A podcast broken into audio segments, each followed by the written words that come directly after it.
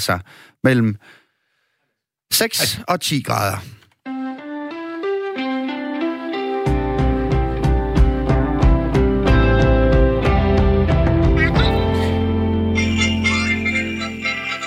Du har fundet uh, Disney-film frem, Kasper. Jeps. Ja, vi havde historien om, om Disney, der er inde og lave disclaimer på deres uh, gammeldags indhold inde på Disney+. Plus. Og du nævnte den der, der hed Tinker Toys, sagde du. Mm. Vi, vi har fået en sms, der står, ah, omvendt, hehe, Toy Tinkers hedder den. Og ja, hvor er den savnet. Det er Mads, der skriver. Tusind tak. Du har aldrig set den, Grusen? Nej. Prøv her. Det er altså en film, hvor Anders And på en eller anden måde får besøg af Ship og Sharp inde i sit hus. Chip og Chap, de skyder med øh, kugler, og det, det hele regner. De ligger i, øh, i dækning bag en masse gaver. Ja, den ser god ud. Den minder fuldstændig Kan du ikke tage om... den herfra, så ser den lige færdig? Jo, jo, selvfølgelig. Det minder om det, der sker øh, i Første Verdenskrig, hvor folk ligger i skyttegrave i hver sin... Er du oh, der fik, ja, der blev han skudt lige i hovedet. And. lidt? Ja, Er okay. du sød at skrue lidt? Ja. øh, den her film, den, øh, ja, for at sige det som det er, den ligger på YouTube. Det er ikke med mig, der har lagt den op, og det er sikkert ikke noget, Disney er så glad for. Men det gør den altså, og sådan er det. Og det var for at runde den her snak af, om at øh, årene ikke går sporløst hen over noget som helst. Heller ikke over tegnefilm. Du lytter til Radio 4 morgen med Jakob Grosen og Kasper Harbo, og klokken den er 6 minutter over 7 den her fredag den 15. november. Og så skal vi til Brexit. I tre år har vi talt om Brexit. Det kan ikke rigtig være no- gået nogen til næse forbi, at Storbritannien er på vej ud af EU. Sandsynligvis. Vi har talt og talt om det, og øh, det giver jo nogle bump på vejen. Sådan et øh, forløb. Et af de helt store er lige nu, at Storbritannien har meddelt, at de ikke har tænkt sig at udnævne en EU-kommissær før parlamentsvalget i Storbritannien den 12. december. Og det har nu fået EU til at indlede en sag mod Storbritannien. Mads Anneberg, velkommen i studiet Tak. journalist her på Radio 4 og vært for vores ugenlige EU-program Lobbyland. Hvorfor har EU indledt en sag mod Storbritannien? Jamen altså, kort fortalt, så har britterne jo sendt et brev til EU, og de skriver, at de kommer så ikke til at udnævne en EU-kommissær inden øh, 12. december, hvor der er jo valg i, i Storbritannien, øh, selvom man måske nok havde forventet, at, at det ville de gøre. Øhm, men det siger de, det må de simpelthen ikke, fordi de er i valgkampsmode, og det vil være, altså, det må de ikke på grund af britisk lov. Vi laver lige den hurtige opsamling, Mads, hvis der er nogen, der har glemt, hvad EU er. Altså, vi, hvert land stiller med en kommissær. Ja. Vi har Margrethe Vestager siddende. Det er nemlig rigtigt. Og øhm, britterne, kan du huske, hvad, hvad, hvad har, altså, er det en magtfuld person, de plejer at have? Jamen det kan det godt være. Altså, lige nu har de haft en, der hedder Julian King, som har været kommissær for sikkerhed. Øhm, og det, det har jo været en fin nok magtfuld øh, position øh, og så videre. Men man kan sige, sagen er jo den, at vi regner med, at britterne de ikke er medlemmer af EU om to og en halv måned fra nu af. Ja, og derfor kan det virkelig et parukt, Lad at os de skal... se. Lad os nu se. Lad os nu se. Men rigtigt. Mads Anneberg, hvorfor havde man så regnet med, at de ville øh, stille med en? En ny? Jamen altså, da Brexit blev udskudt sidst, der blev man jo enige om, okay, britterne skal så stadig overholde deres forpligtelser i EU. Og det skrev britterne under på, og det, det var fint. Øh, og så regner man det betyder så også, at de skal udnævne en kommissær. Men Det er part of the deal.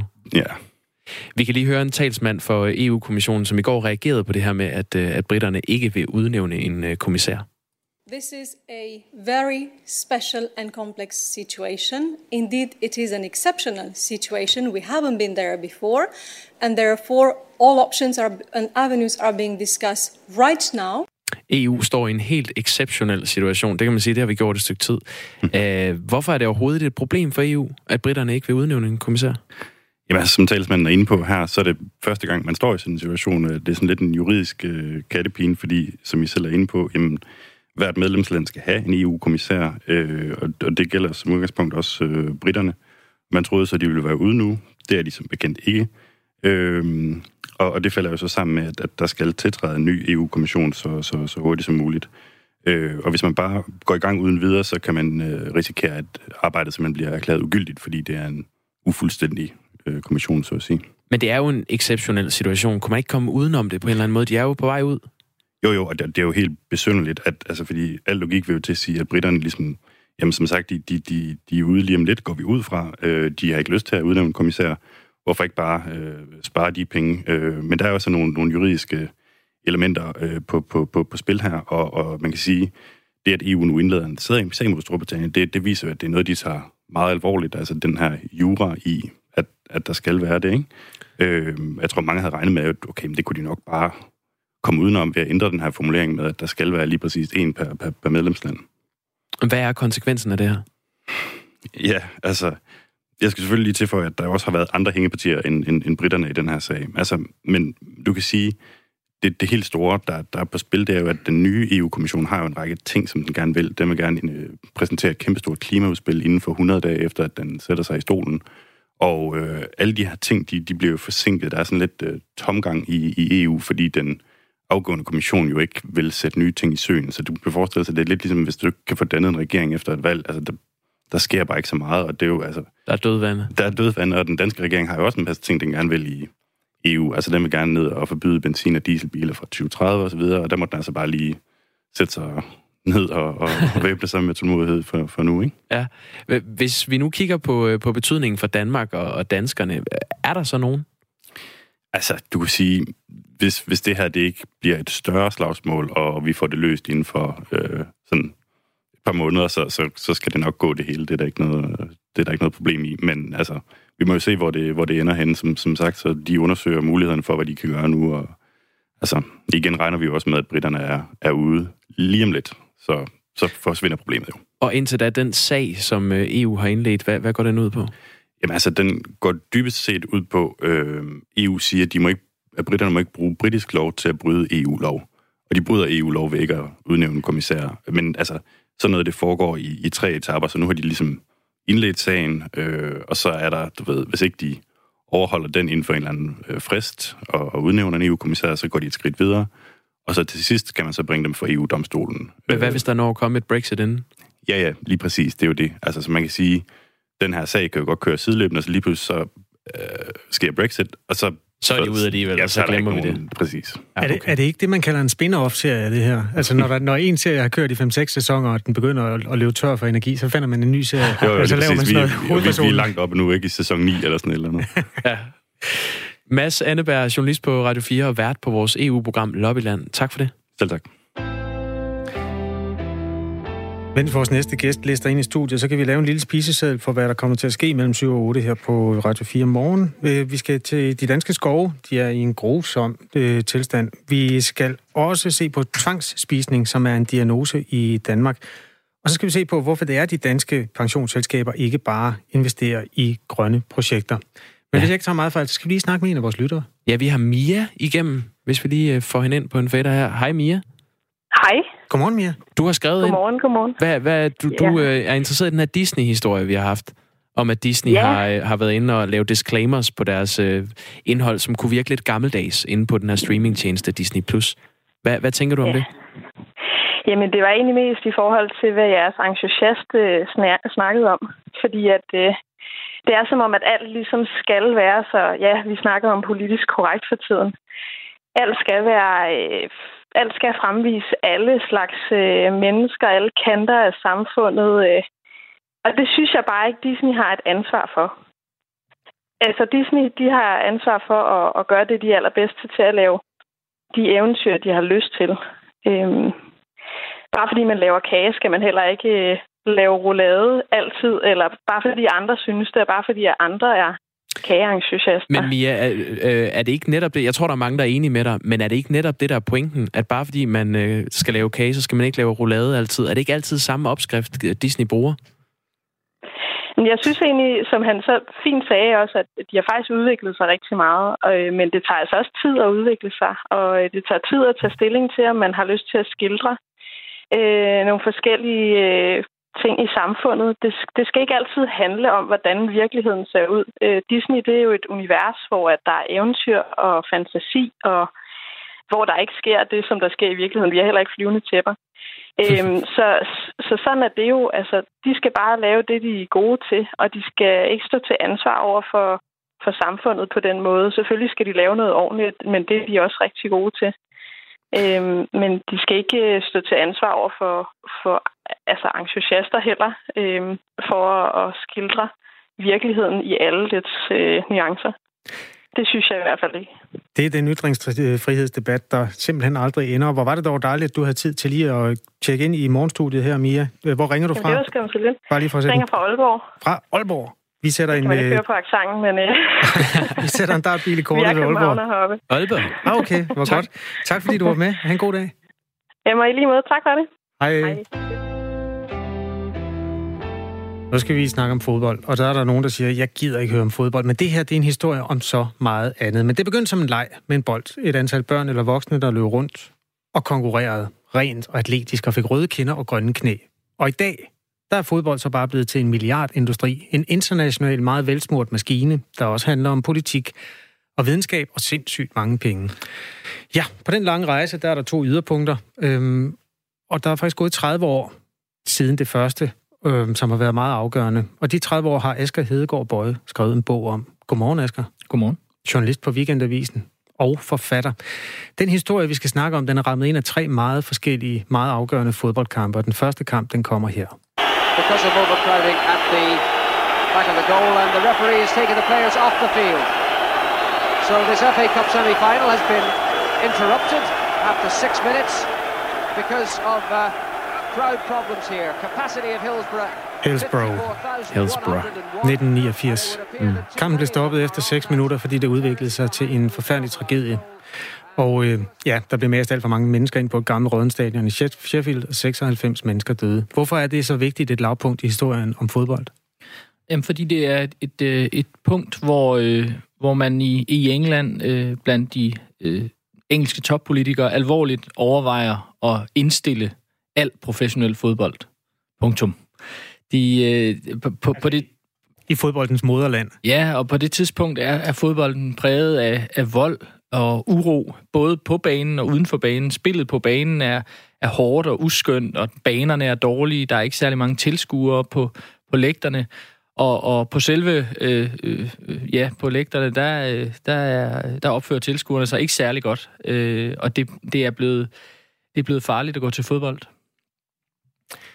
Øhm, hvis vi nu kigger på, hvad der kom efter den fase der, altså i, i løbet af 90'erne og 0'erne, så det, jeg husker bedst for fodbolden efter det der lavpunkt, øh, det var, at det var der, pengene virkelig blev store. Der blev henledet spillere for flere hundrede millioner kroner. Og, øh, og altså, når vi skal snakke om pengene, hvilken rolle har pengene spillet i den der 30-års historie om fodbold? Er det skurkerollen eller helterollen? Det er øh, lidt begge dele. Man kan sige indledningsvis, er det, er det helterollen. Øh, mit første kapitel hedder Pengene i, i, i bogen her. Øh, og det handler om, om den kickstart, som øh, den professionelle klubfodbold får efter Hillsborough, efter det her nulpunkt. Hvor, hvor man kan sige, at... Øh, at, øh, at der er nogle, der er nogle øh, folk rundt omkring i Europa, øh, Silvio Berlusconi i Italien, Rupert Murdoch i England, som, som øh, på en eller anden måde må, må have set et potentiale i fodbolden alligevel, selvom vi er på det her nulpunkt, og, og begynder at poste en masse penge ind, og er mændene bag de her store, lukrative tv-aftaler, som, som øh, er med til at søsætte de her nye turneringer i begyndelsen af 90'erne, Premier League, Champions League og herhjemme Superligaen, som alle sammen opstår i 91-92. Øh, så på den måde kan man sige, fra, fra nulpunktet og så til, at vi virkelig er i gang med en stor økonomi, der går ind i kun få år. Vi har lovet at bygge det op over tre fodboldkampe. Den første, den blev altså kun 6 minutter lang. Den her, den blev spillet færdig, og det var en finale.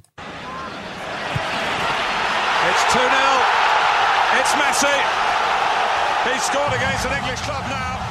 Messi, han er cirka 1 meter høj, og han scorede her på hovedstød mod Manchester United i finalen i Champions League i 2009. Det var en periode, hvor Barcelona vandt alt inden for klubfodbold, og Spanien vandt alt, hvad man kunne, når man var landshold. Hvad var det for en, en revolution, der var lige præ- altså på det tidspunkt der?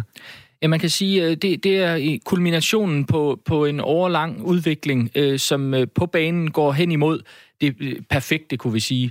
Altså den her... Øh, den her, øh, på, på den ene side åbning af grænserne, så alle fodboldspillere kan flyde frit i Europa mellem hinanden. Det er uanset om man er dansker, tysker, svensker, italiener, så kan man spille på det hold, man har lyst til, hvis man er god nok.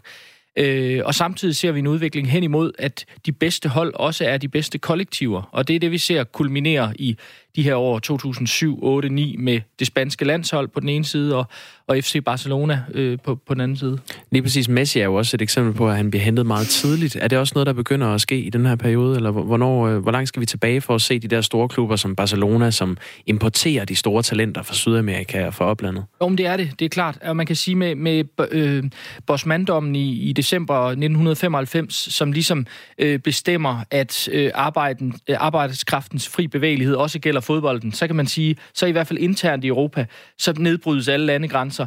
Øh, og man kan sige, det er også her, hvor, hvor de største klubber øh, begynder at hente øh, unge spillere, meget unge spillere fra øh, andre dele af verden. Øh, så, så det er Messi et, et glimrende eksempel på.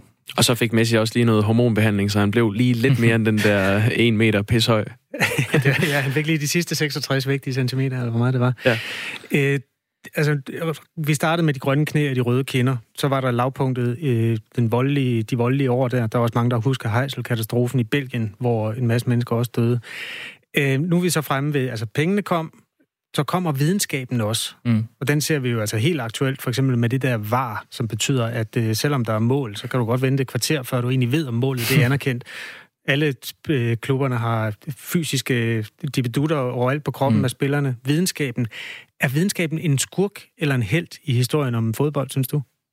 Øh, ja, men jeg, jeg vil sige, øh, jeg, jeg er ikke sådan voldsomt begejstret for, for udviklingen her de seneste par år, kan man sige. Man kan godt bruge videnskaben til rigtig meget, men, men, øh, men jeg synes, øh, for eksempel VAR øh, er, er med til at, at stikke noget af, af spillets sådan nerve eller glød. Og jeg synes, det er sådan lidt typisk for den udvikling, jeg beskriver i, i hele bogen, at, at vi går mod en fodbold, som er øh, smukkere, pænere, både på og uden for banen, som er renere, som er mere retfærdig, øh, men også lidt mere øh, kønsløs, lidt mere stereotyp. Øh, ja. En del af det er vel også det der med, at, at billetpriserne til de mm. store klubbers kampe er blevet så, så høje, at det, det er også nogle andre typer, der kommer på stadion nu. Jamen, det er nogle af de lokale fans har måttet øh, sige, okay, det har vi ikke råd til. Og så samtidig det, du siger med, med VAR, der kan være lange pauser i spillet, mm. når man står på stadion og skal se en kamp, hvor man ikke ved, hvad det er, der foregår. Ja, og man kan sige, at man, man, man, man skaber nogle kampe, som øh, er måske en ideal form for en fodboldkamp, som man kan øh, kigge på og tænke, nej, hvor er det fantastisk. De kan se, om bolden er inde eller ej. De kan se, om, øh, om, om, om der er rødt kort eller ej. Men, men man kan sige, øh, som almindelig seriespiller rundt omkring i verden, så er det aldrig noget, man kommer i nærheden af. Det vil sige, at man skaber øh, på en måde et, et parallelt univers her. Og du har helt klart øh, ret i, det handler om, om den her gentrificering, kunne vi kalde det, af fodbolden i det hele taget. Det her med, at, at, at øh, publikum er blevet øh, rigere og pænere og opfører sig bedre, som selvfølgelig på mange måder er, er fint, men, men som også er lidt, kan man sige, gør op med fodbolden som, som arbejderklassesport, som den jo har været i de, i de, i de 100 år, der går, der går op her til, til den periode, jeg, jeg beskriver. Asger Hedegaard Bøje skriver altså for Weekendavisen, han skriver som Guds engel, og så har han læst øh, idehistorie på universitetet. Det er derfor, du kender ord som gentrificering. det er en smuk kombi. Asger, du har beskrevet, hvordan øh, fodbold, som egentlig var noget med grønne knæ, det er blevet overhældt med en eller anden form for klorin og bliver så sterilt og dødssygt, at det nærmest ikke kan indrammes bedre end Europa League-finalen, som blev spillet tidligere i år. Emerson. And Chelsea going front. Olivier Giroud against his former club. Det sjove er, at mens de her ting koger i den næst fineste kamp i europæisk fodbold, øh, klubfodbold, så er der en masse tomme sæder på stadion, fordi den blev spillet på et virkelig mærkeligt, steril stadion i Azerbaijan øh, mellem to London-klubber. 3.974 km fra London. Øhm, spillerne var dybest set ligeglade, hvem der vandt. De kom jo godt nok fra engelske klubber, men de kom jo mest fra hele verden, for globaliseringen var jo også øh, kommet den dag der. Altså, hvor synes du så, topfodbolden er kommet til nu? Er du glad, eller er du ked af det? Det kommer an på, hvad jeg ser på. Hvis jeg ser på øh, øh, en, øh, en klub som Manchester City, så øh, har jeg måske aldrig set bedre fodbold, end det, der spilles lige nu. Øh, fantastisk øh, og, og medrivende. Og hvis jeg ser på, på klubbens øh, øh, ejere, øh, så kan jeg godt blive øh, fra, fra, fra øh, øh Scheik fra Mellemøsten, så kan jeg godt blive øh, en lille smule deprimeret. Så det kommer lidt an på, hvordan vores blik er. Jeg tror godt, vi kan have begge dele, men, men det er klart, at vi, man bliver udfordret øh, øh, i de her år. Hvor meget grøn knæ og rød kind er der tilbage i, i det fodbold, som man ser, når man tænder for for eksempel Europa League-finalen direkte fra Baku? Jamen, der, der er ikke meget. Men altså, jeg vil, jeg vil dog sige alligevel, at det er ikke et spørgsmål om, at det på, øh, for 30 år siden var, var helt fantastisk, det hele. Jeg, jeg abonnerer heller ikke helt på den der nostalgiske om, at alting var bedre dengang, men, men det er klart, at der er, nogle, der er nogle problematiske tendenser lige nu. The Beautiful Game. Jogo Bonito. Tak, fordi du fortalte om spillets forvandling. Selv tak. Spillet Forvandling, det er titlen på Asger Hedegaard Bøjes bog om de 30 år, der forvandlede professionel fodbold fra noget, der lå og rullede nede i øh, bunden til det her videnskabelige globaliserede penge noget, som vi kan se i fjernsynet i dag. Klokken er 7.25. Og fra grønsværen til de danske skove, fordi når det handler om at passe på vores skove her i Danmark, så ligger vi helt i bund sammenlignet med vores europæiske naboer. De danske skove, de har det simpelthen elendigt. Vi er dårlige til at lade skovene stå, og vi lader dem udfolde sig øh, øh, naturligt, og det, det går i særdeleshed ud over dyrelivet. Det viser rapporten Skovstatistik 2018, som er udarbejdet af forskere fra Københavns Universitet for Miljøministeriet. Rasmus Ejernes, velkommen i studiet. Tak skal du have. Seniorforsker ved Institut for Bioscience på Aarhus Universitet. Rapporten her, den konkluderer blandt andet, at det bliver mindre, der bliver mindre og mindre dødt træ i de danske skove. Hvorfor er det vigtigt for en skov?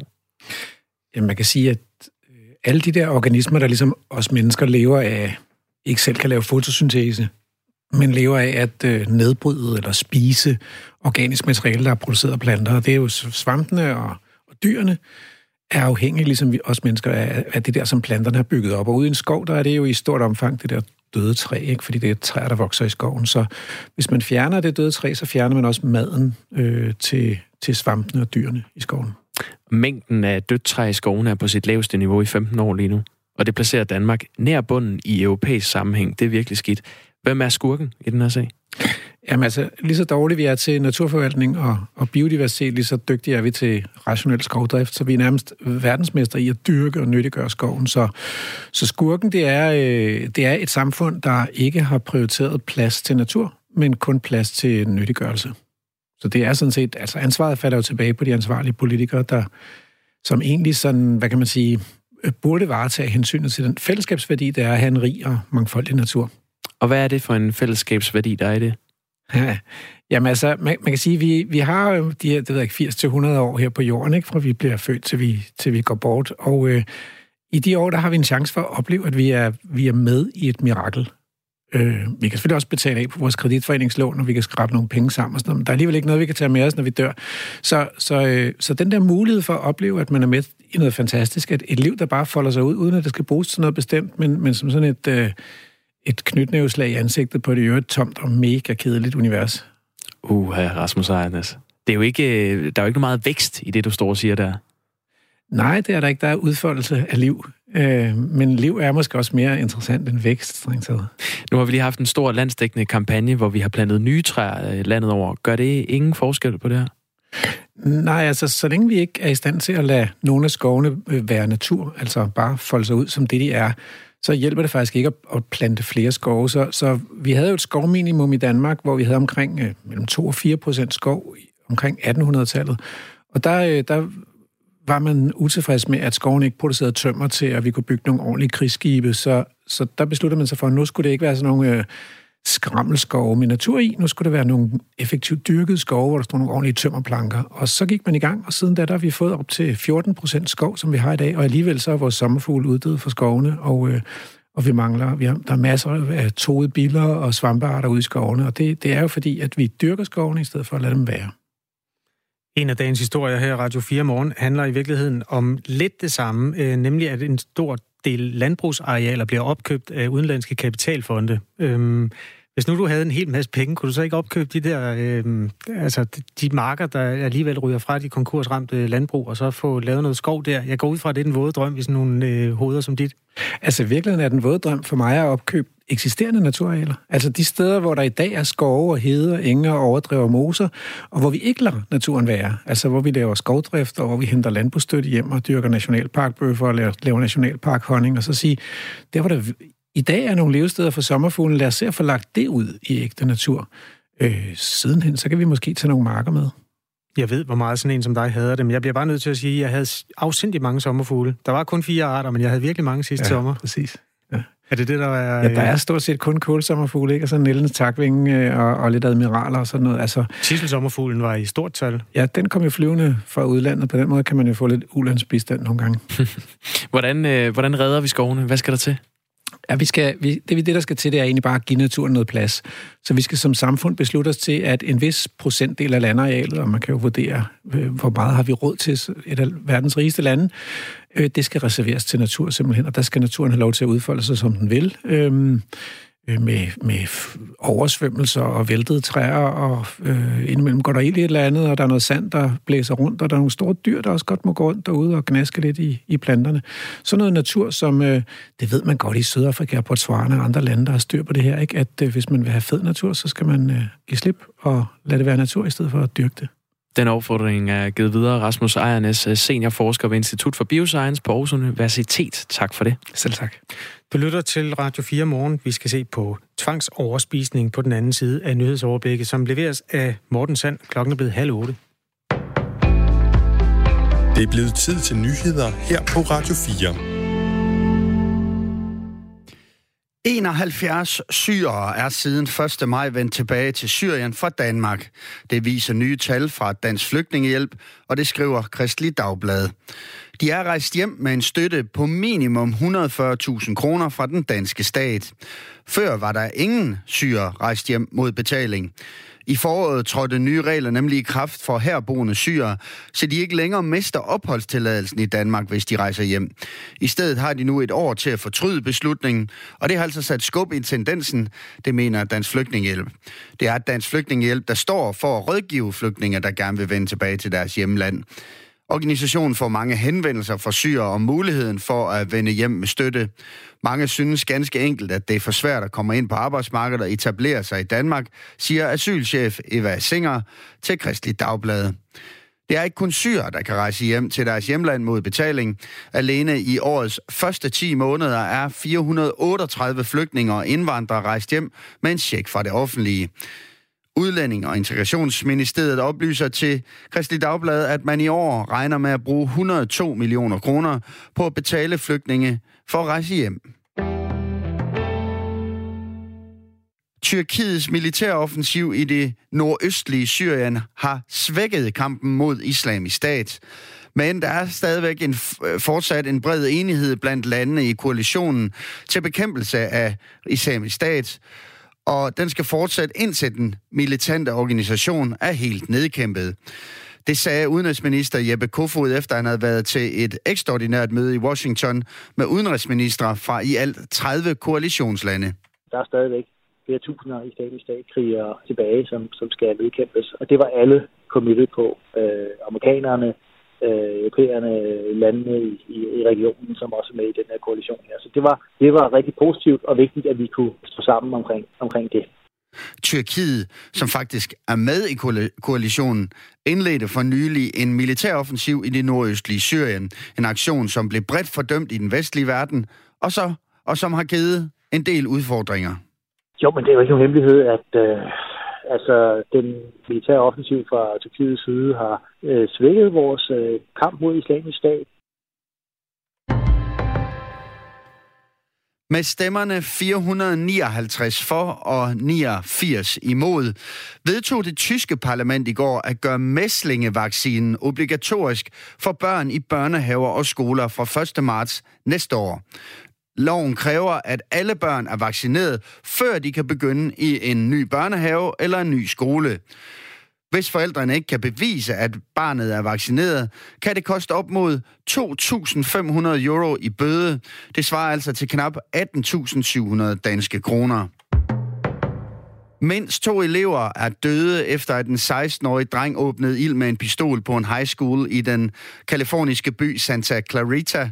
Politiet oplyser, at seks elever er ramt af skud. Den ene af dem er gerningsmanden. Det skriver nyhedsbruget DPA. Han var elev på skolen og beskrives som asiatisk af herkomst. Ifølge politiet skød han, igennem hovedet, skød han sig selv igennem hovedet efter at have såret fem medstuderende. Hospitalet betegner hans tilstand som kritisk. To af hans medstuderende døde senere af deres kvæstelser. Først en 16-årig pige, og så senere en 14-årig dreng. Og jeg gentager lige min advarsel, at I skal passe på derude på vejene, for DMI melder om lokal risiko for rimglatte veje. Hvad ser ellers sådan ud, at der i dag kommer sol rundt omkring, men i løbet af dagen bliver der lidt overskud i den, overskyet i den sydlige del af landet, og ud på eftermiddagen kan der komme lidt regn. Temperaturerne de ligger så mellem 6 og 10 grader. Radio 4 morgen med Jakob Grosen og Kasper Harbo. Vi står i et radiostudie, som er relativt nyt, og for første gang har vi oplevet, at øh, en computer er crashet. Ja, vi øh, står lige og arbejder lidt på sagen her. Altså det øh, redigeringspro- eller afviklingsprogram, vi brugte i Danmarks Radio, det hed Dalé, et fransk program, og det crashede i ikke ulige franske biler cirka hver anden dag. Det her det er første gang på 14 dage. Det er sandt. Så... Og det er jo et, øh, et hollandsk brand, vi benytter os af her. Det, åh oh ja, det er Burley, ja. Ja. Sandt at sige. Nå, men det var bare lige et lille kig ind i maskinrummet. Klokken er fire minutter over halv otte. Tvangsoverspisning bliver nu anerkendt som en diagnose i Danmark. En af dem, der har kæmpet med tvangsoverspisning i mange år, det er Hans Henrik Loberg Jensen fra Jørgen. Godmorgen, Hans Henrik. Godmorgen. Godmorgen. Tag os lige tilbage til din tid på universitetet. Prøv at beskrive dit forhold til mad dengang. Uh, jo, men altså, da jeg, da jeg studerede, der havde jeg jo et meget uh, problematisk øh, forhold til mad, hvor ja, altså hver eneste gang jeg var ked af det, eller følte mig ensom, som jeg gjorde meget dengang, og følte mig ikke mødt og ikke forstået, jamen, så søgte jeg jo mod mad og spise rigtig meget på mine følelser hele tiden, hvilket jo resulterede i at udvikle de her tvangsmønstre i forhold til mad. Hvordan så du ud dengang? Øh, jamen altså, jeg startede jo med, med at være øh, meget øh, overvægtig og, og veje de her 205-210 kilo. Men i løbet af starten af min universitetstid, så tabte jeg mig rigtig meget, fordi jeg netop øh, øh, det udviklede sig til at være altså, bulimi, og jeg begyndte at kaste op rigtig meget også. Så ja, jeg har haft mange forskellige former af spiseforstyrrelser inden på livet. Hvad, altså, hvad, kan du give et eksempel på, hvad du spiste sådan en dag, hvor, hvor det kørte lidt i ring? Ja, men altså, der hvor tvangstankerne for alvor slog igennem, var jo netop øh, øh, om, omkring mad og omkring det her med, øh, så køber jeg noget øh, usundt. Det vil typisk være chips, øh, som ligesom var mit go-to. Øh, og så, når tankerne kommer om, at, at det, det skulle jeg spise, nu jeg købte det, så tænker jeg, ah, hvis jeg har lyst til det, så skal jeg spise noget, hvad man vil kategorisere som sundt, altså typisk rugbrød eller havregryn. Og så spiser jeg det, og så tænker jeg, om jeg har egentlig stadig lyst til de her chips, så spiser jeg noget mere rugbrød, og så i løbet af, en time, så har man så flere gange altså spist to hele rugbrød. What? Eller to? øh, helt kilo øh, havregryn, eller noget af den stil, fordi de kører bare i ring. Altså, man bliver fanget af de her tvangstanker, der bare siger, hvis du har lyst til det her, så skal du lige gøre det her først. Og så kører det bare i ring, og så, så bliver man fanget af det, og lige pludselig så, så sidder man i, i sofaen med den vildeste mavepine. Og, Ja, to hele rugbrød. Ja, ja. Ja, det, det er meget. Øh, Det, det er det, det er det. Hans, Øhm, Hen- og, Hans og det er jo desværre... er der, er der også noget selvskade i det? Altså, er der en eller anden sådan et ønske om, at nu kan det skulle være lige meget? Ja, det, det er der jo også, øh, øh, hvad hedder det, øh, noget om. Altså, man har jo et selvhad, og man har det her med, når ingen andre kan forstå en, så kan man have svært ved at forstå sig selv. Og så, så bliver man ligeglad med sig selv. Tvangsoverspisning bliver anerkendt som diagnose i Danmark fra 2022, altså om to år og nogle få måneder. Hvad synes du om det? Det synes jeg er en rigtig god idé, fordi at, at det åbner jo op for behandlingsmuligheder, mere officielle behandlingsmuligheder. For det, jeg oplevede øh, første gang, jeg gik til min egen læge med det, var jo, at øh, min læge simpelthen sagde, at, at det passer ikke. Og det er ikke noget, mænd gør. Så jeg tænker, det kan være med til at ophæve den her stigmatisering, der er omkring det, og, og hvad hedder det, det her syn på, at, at øh, folk, der overspiser og tvangsoverspiser, det er fordi, de ikke har en stærk vilje, og det er bare noget, de kan lade være med. Ved det bliver en officiel sygdom, så bliver der åbnet op for behandlingsmuligheder. Så jeg tænker, det er rigtig, rigtig godt. Den behandling, du fik, var at få opereret din mavesæk mindre. Øhm, øh, var det løsningen for dig? Ja, altså det var jo den, jeg, jeg fik, jeg ligesom var kommet ovenpå, fordi så i og med, at jeg fik styr på min bulimi, og ikke begyndt, øh, hvad hedder det, kaste op længere, men stadigvæk spiste rigtig meget, så tog jeg det hele på igen. Så endte jeg jo op på de her cirka 200 kilo igen. Og så, så var jeg jo nødt til, hvis jeg skulle tænke langsigtet og gerne ville leve til mere end jeg blev 40, så var jeg jo nødt til ligesom at gøre noget. Og, og det, er jeg, i- det er jeg faktisk ret overbevist om, at, at det var løsningen. Fordi at jeg har jo tabt mig øh, omkring 60 kilo. Så jeg, jeg er stadig, det man vil sige, øh, stor, men altså, jeg har tabt mig rigtig meget. Og det tænker jeg, det har bestemt øh, hjulpet rigtig meget. Men altså, tankerne omkring mad og de her, hvad hedder det, forstyrrede øh, vaner omkring mad, de er der jo stadig. Så det er jo ikke noget, der har opereret dem væk, men det har hjulpet på min vægt. Hvor er du egentlig henne i livet nu? Nu har du fortalt om det her som tog udgangspunkt i din universitetstid. Ja, jamen altså, jeg er kommet langt, og jeg har det bedre nu. Der er kommet meget mere ro på min tilværelse. Øhm, og, og jeg lever sammen med... Hvad siger du? Jamen, det var bare for at spore dig ind på det. Altså, lever du sådan øh, med arbejde, og har du en kæreste? Ja, ja. Hvordan går det? Ja, lige præcis. Jamen, altså, det gør jeg. Jeg, jeg har, har et godt fast arbejde, øh, hvor jeg faktisk står lige udenfor nu og på vej til møde ind. Og øh, ja, bor sammen med min forlovede og alle vores øh, mange dyr. Og ja, jeg synes, jeg synes, jeg er et meget, øh, meget godt sted i mit liv, hvor jeg er meget godt tilpas og har fundet min plads. Og ligesom hviler meget i mig selv, meget mere, end jeg har gjort før. Og det er jo blandt andet på grund af, at, at der er kommet nogle flere ord på, at jeg har fundet ud af, hvem jeg selv er, og hvad jeg kan, og hvad jeg magter, og hvor mine grænser er. Du må undskylde, jeg grinede af det med dyrene. Det, det kom bare sådan lidt øh, uventet. Har du mange? Ja, det, ja vi, har, vi har en del. Øh, tre kaniner, og fem øh, marsvin og en hund, og noget høns. Godt. Øhm, ville det have gjort en stor forskel for dig, hvis tvangsoverspisning havde været en anerkendt diagnose, dengang du var i 20'erne, hvor det bullerede for alvor med de to robrød, som du kunne spise, inden du gav dig selv lov at spise chips? ja, det tænker jeg. Fordi så tænker jeg, at jeg var blevet mødt med, med behandlingsmuligheder og mere forståelse for omverdenen, i stedet for den her selvforstærkende forståelse af, at det er jo bare min egen skyld, og jeg kan jo bare lade være. Fordi det øh, hjælper ingen mennesker at blive mødt med det. Fordi så det forstærker bare effekten af det. Det forstærker bare effekten af, at man føler sig forkert og lysten til at gøre det, hvis man bliver mødt med, at, at det er faktisk en sygdom, og der er noget, vi kan gøre for at hjælpe. Ja, så, så det vil helt sikkert have gjort en forskel. Jeg tror, det åbner nogle døre, også når en mand stiller sig frem i forreste række, som du har gjort, både her hos os og øh, hos Politikken, hvor du også har været med i en artikel, Hans Henrik Loberg. Tak fordi du var med. Jamen, det var så let.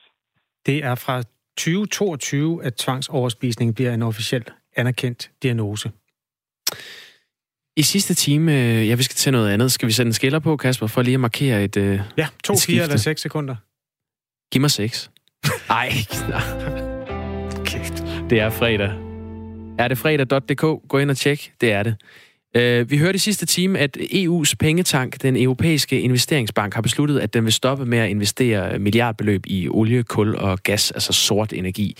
Og nu øh, tror jeg, vi kan sige velkommen til Andreas Stang, som er chef for ansvarlige investeringer hos PFA Pension. Det er en af de danske pensionskasser, som stadig har investeringer i såkaldte fossile brændsler. Godmorgen, Andreas. Godmorgen. Hvorfor investerer PFA stadig i fossile brændsler? Man kan sige, øh, den måde, vi griber det an på, og, nu følger jeg jo også med i, i EIB i går, øh, for at se på, hvad, hvad er det, de gerne vil fremadrettet på det her område. Øh, det vi har sagt, er, at vi vil gerne investere i den energiforsyning, der er behov for øh, frem mod et, øh, et to-graders scenarie, og for at kunne leve op til, til Paris-aftalen fremadrettet. Og det er jo også det, vi måler vores risiko på, øh, når vi kigger på, jamen, hvor meget vi egentlig er eksponeret mod fossilsektoren, hvor meget det er en del af de investeringer, vi foretager på, øh, på vores kunders vegne. Så der står vi jo hele tiden med en risikoafvejning og siger sådan, jamen olie og gas, det skal blive en mindre del af vores investeringsportefølje, og det ser vi sådan set, at det gør fremadrettet. Og nu får vi så EIB på banen, der siger, jamen nu vil de ikke investere i, i nye olie- og gasprojekter længere, og det er jo selvfølgelig også noget, som kommer til at have en eller anden form for, for indvirkning på finansmarkederne, vil jeg gætte på. Ja, og får det nogen indvirkning for jeres øh, strategi? Det er et ualmindeligt godt spørgsmål. Man kan sige, vi ser jo allerede nu, at når vi er ude og investere i, i nye projekter, der skal startes op, altså det der i vores verden kaldt den alternative investeringsportefølje, øhm, så er det jo ekstremt meget domineret af de her vedvarende energikilder inden for energiforsyningssektoren. Sådan noget som havvind har jo været noget, hele den danske pensionssektor har investeret utrolig meget i det seneste par år, og det er jo også det, vi ser. Øhm, og vi ser jo egentlig ikke, at der kommer særlig mange nye muligheder for at investere i ny øh, fossil energi, eller investere i en ny kulmine, som ikke er noteret på børsen eller sådan noget. Det er jo slet ikke rigtig et projekt, der investerer derude. Så jeg synes jo egentlig, det er en meget naturlig øh, bevægelse for EIB, at de bevæger sig ind i den her retning. Altså, men I har jo stadig i PFA øh, investeringer i såkaldte øh, fossile brændsler. Og øh, ved udgangen af 2018, der havde I aktier for 467 millioner kroner i American Electric Power Company, som er et øh, kæmpe selskab, hvor cirka 45 procent af deres energi produceres fra kul. Ja, det er helt korrekt. Altså, man kan jo sige, at forsyningssektoren er jo i virkeligheden dem, der står og har og kommer til at have allerflest projekter overhovedet til at omlægge deres øh, energi, sådan distribution og det, det, de investerer i selv fremadrettet for at, at være på en retning, hvor de bevæger sig i at have mindre og mindre fossil i deres elektricitetsproduktion. Og der kan man sige, at det er jo bestemt også et af de selskaber, som er en kæmpe stor del af det skifte, og vi skal jo ikke særlig mange år tilbage i Danmark, før da det hed Dong, og blev senere til Ørsted, også var et energiforsyningsselskab, som var eksponeret mod olie, gas og kulsektoren, og så egentlig har stillet sig om, og det er jo den samme bevægelse, vi ser rundt omkring i verden. Og den vil vi jo rigtig gerne investere i, fordi vi mener, at det er det, der kan være med til at overhovedet skubbe verden i en grønnere retning. Jamen, det er, der er investorer der, hvor der er selskaber, der ønsker at omlægge deres øh, sådan, energifordeling. Andreas Stang, det her det er jo sådan underliggende en diskussion om et pensionsselskab skal have sådan et moralsk kompas i forhold til, hvor man anbringer sine penge henne. Øhm, må jeg spørge sådan helt åbent, altså har man det på andre områder? Våben for eksempel, pornografi ja. eller den slags? Har I det hos PFA? Øh, altså, Lad os starte med, lad os starte med våben. Det, det har vi selvfølgelig. Vi har sagt, at de internationale konventioner, der ligger for kontroversielle våben, ligger en ramme for, hvad er det for nogle selskaber, vi ikke ønsker at investere i inden for den sektor. Og det har vi så udvidet og så sagt, at sådan noget som atomvåben eller nogle af de selskaber, der leverer komponenter til atomvåbenproduktion, jamen de er også pillet ud af vores investeringsunivers.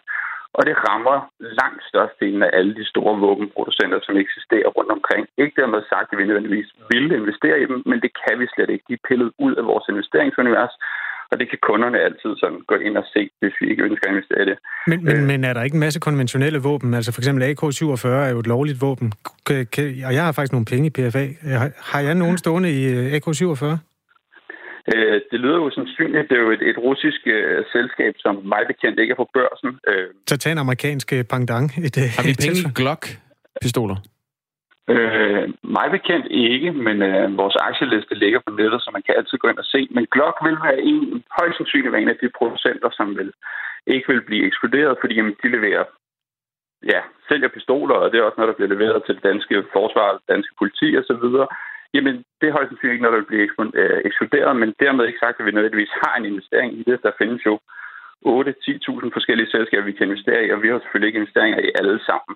Det var heller ikke meningen, det skulle være et kritisk interview omkring våbenbrug. Det havde vi i hvert fald ikke forberedt dig på, så havde bare lade den del ligge. Men tak, fordi du svarede fra hoften. Ja, og, og Andreas Stang, du er jo chef for ansvarlige investeringer hos PFA Pension, bare lige til nye lyttere. Og jeg vil gerne vende tilbage til mit første spørgsmål faktisk. Hvorfor er det, I stadig investerer i fossile brændsler? Altså, vi ser jo sådan set, man kan sige, hvis vi skal kigge på energiforsyningen fremadrettet, så en af de ting, vi kigger mod, det er jo de her klimascenarier, der findes. Øhm, det internationale energiagentur og lignende, de publicerer forskellige energiscenarier, som siger, at det er her, vi forventer, at energien vil komme fra i de kommende tre år, fem år, ti år, og nu overvejer de at rulle det helt frem til 2050. Og så kigger vi jo selvfølgelig på, jamen, hvilke nogle selskaber har vi så investeringer i inden for den her sektor, for at sikre, at vi ikke tager for stor risiko i forhold til klimaet. Men dermed sagt, så har vi jo også en anden risiko, der skal afvejes. Så det er jo selvfølgelig den finansielle risiko. Fordi alle pensionsselskaber i Danmark er jo underlagt, at vi skal levere det bedst mulige afkast til vores kunder. Så hvis vi nu ser, at vi har behov for at sprede risikoen mest muligt, jamen så er den fossile sektor nu engang også en sektor, som er en del af af det aktiebenchmark og det aktieunivers, der nu engang findes, som vi kan investere i. Så vi skal jo også passe på, at vi ikke løber en for stor finansiel risiko for vores kunders vegne ved bare at sige sådan, jamen alle de her selskaber, dem kan vi ikke lide, og dem er herover, dem kan vi heller ikke lide længere, fordi vi skal jo levere et afkast til de her penge, til når de går på pension. Det er det, vi ser Det er klart, det, det er jeres øh, primære formål. Men de virksomheder, I investerer i, de er jo øh, ofte ret store.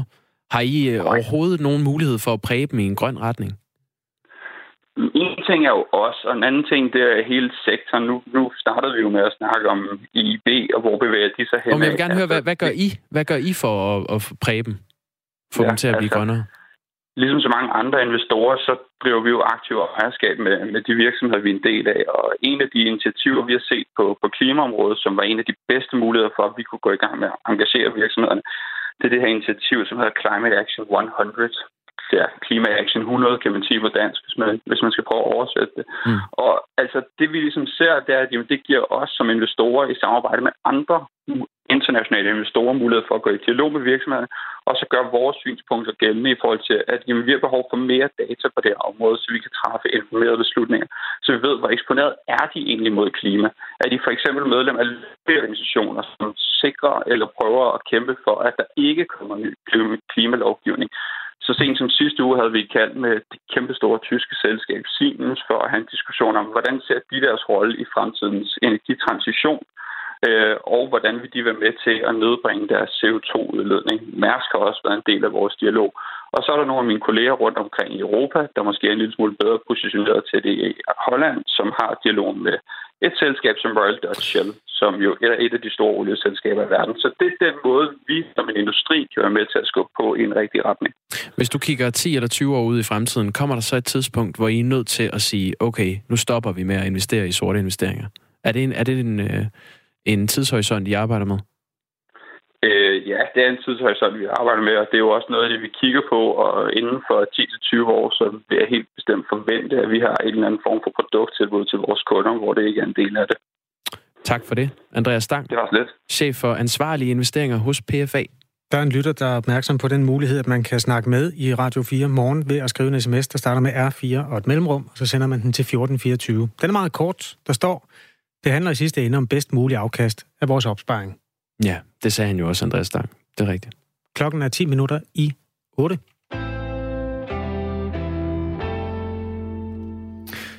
I Norge vokser en skandale i skiverdenen sig større og større. For at kunne løbe hurtigere på skiene har løberne smurt deres ski med fluorvoks. Men nu er det her middel kommet under voldsom anklage for at have givet flere skisportsudøvere i Norge kræft. Ifølge avisen Dagbladet kan i hvert fald syv dødsfald i den europæiske langrensverden kobles til den her særlige vokst. Godmorgen, Christian Borg. Godmorgen. Christian Borg er kommentator ved Eurosport og tidligere elite skiløber. Øhm, for os, der ikke lige forstår, hvad fluor gør ved skiene, vil du starte med at indvige os i det? Jamen, det er, altså, der, er jo, der, der er jo en helt vigtig ting i det. Øh, langrend, som er jo den sport, der lige nu er mest i fokus, det handler om at køre stærkt. Jo hurtigere ski du har, jo hurtigere kører du. Så basalt kan du tage en mand, med, som fysisk vil vinde, og give ham et par dårlige ski, så taber han med et minut. Hvis øh, du sammenligner ham med en mand, som har et par ski, som er smurt rigtig godt med fluer, og så løber det vedkommende væsentligt hurtigere. Så det er et spørgsmål om at vinde. Har du nogensinde prøvet at køre med det, fluer under skiene? Ja, det har jeg. Altså, det, er jo, et, altså, det har været et almindeligt kendt uh, middel. Uh, det startede tilbage i slut 80'erne, start 90'erne, hvor det italienske landshold pludselig begyndte at have nogle rigtig, rigtig hurtige ski uh, i forhold til konkurrenterne.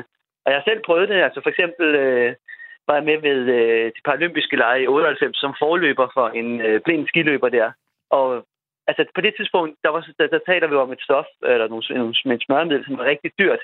Så vi smurte øh, løberens ski med det, og vi smurte ikke mine med det.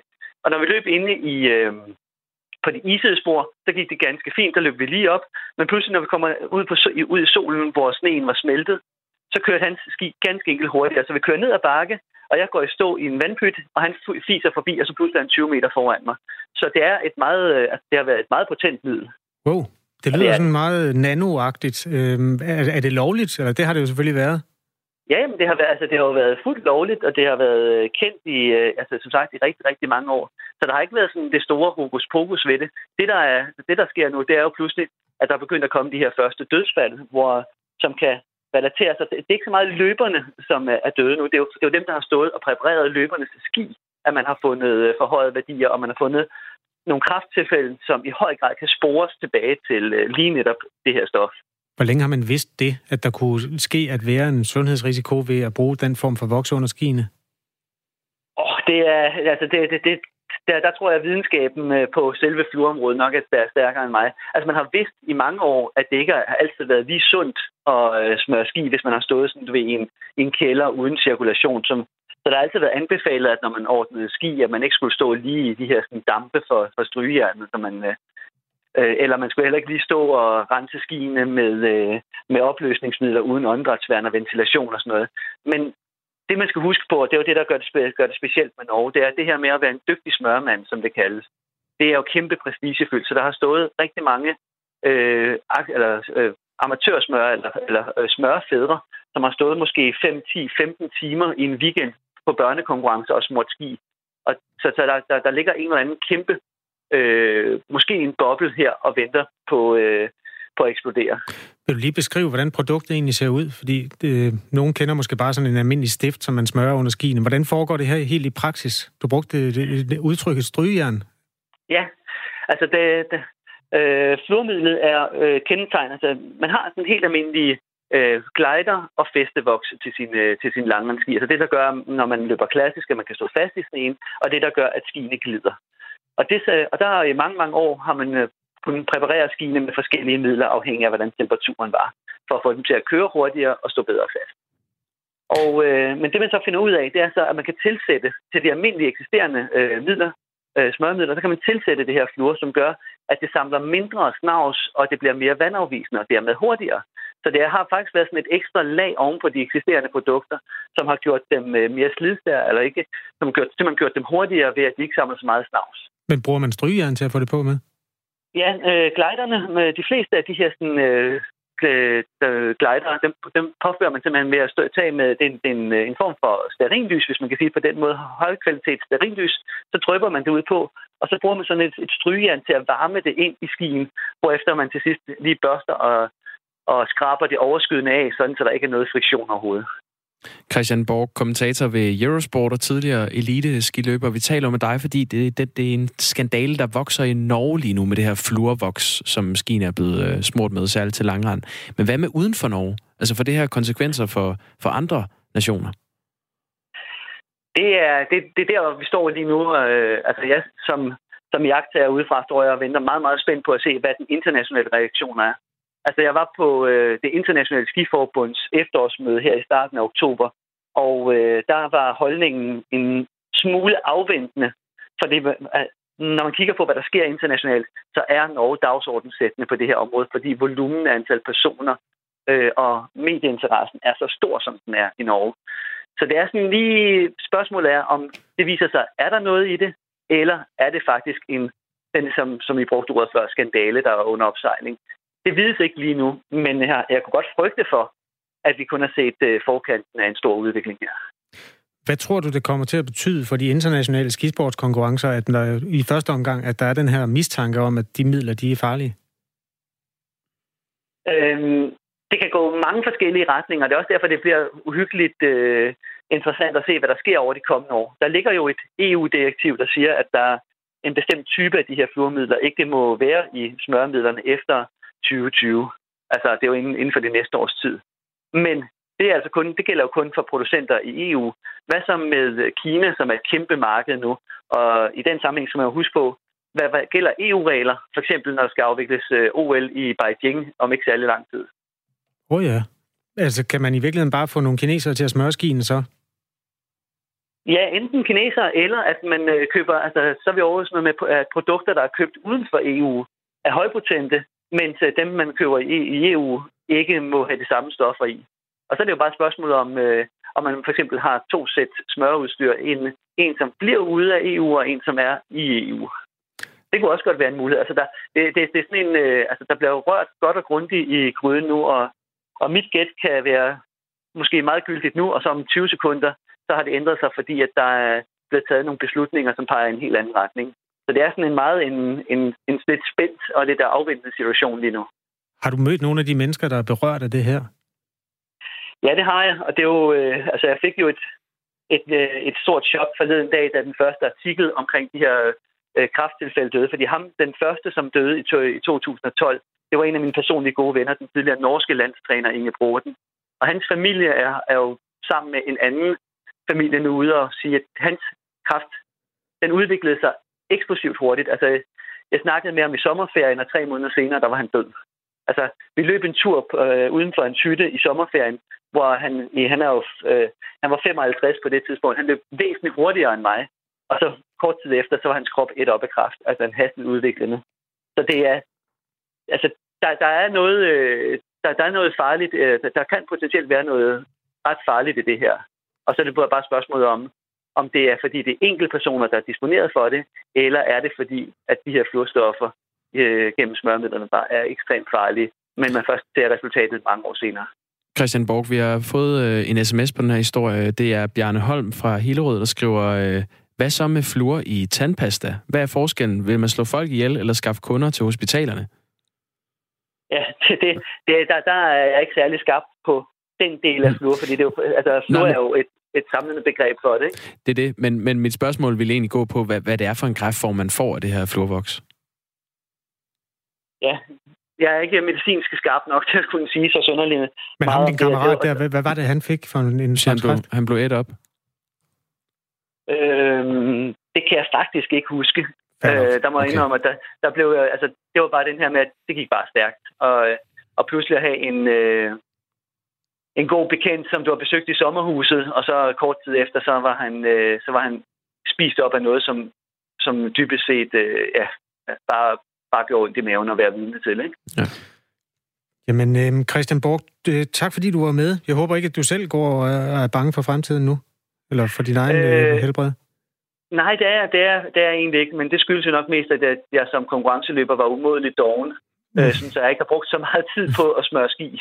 Så det, det kunne også godt være, at det var derfor, resultaterne heller ikke var så gode for mit vedkommende, men det kan jeg jo så glæde mig over i dag. Ja, for nu er du nemlig kommentator ved Eurosport. Det er der mange, der har gavn af. Tak fordi du var med, Christian Borg. Tak skal du have. Selv tak. God dag. I lige måde.